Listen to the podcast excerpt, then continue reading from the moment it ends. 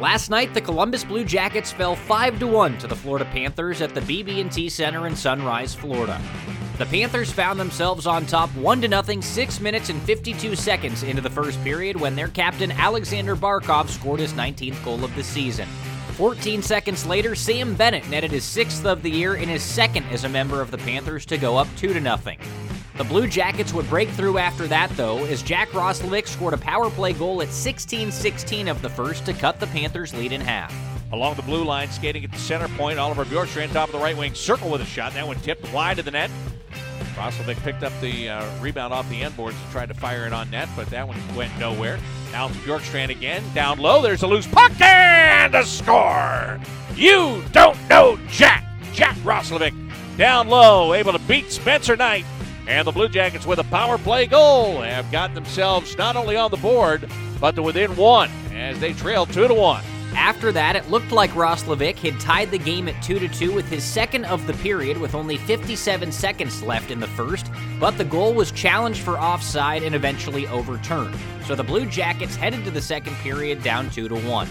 Seven minutes and four seconds into period two, though, Sam Bennett added his second of the night to go up 3 1.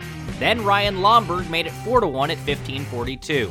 Less than a minute later, Jonathan Huberdeau scored his 16th goal of the season to put the Panthers up 5 1.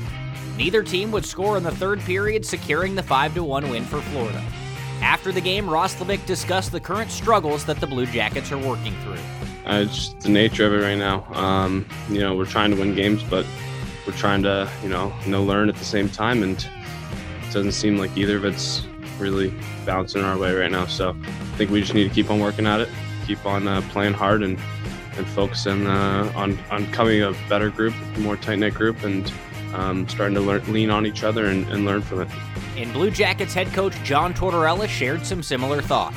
We're having problems finishing the plays offensively to, to create a scoring chance. We're having problems with that, but we, we just we, we've got to stay with it. We, we've we've got to keep our patience with it, and we can't turn one over at the blue line at, at, right at the blue line when you just we can't.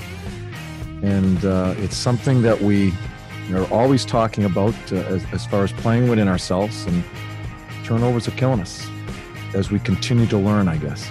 The blue jackets will look to bounce back thursday night as they head to tampa bay to take on the lightning the honda marysville pregame show will start at 6.30 and the buck will drop at 7 on the eldorado gaming Scioto Downs blue jackets radio network with CBJ Rewind, I'm Dylan Tyre.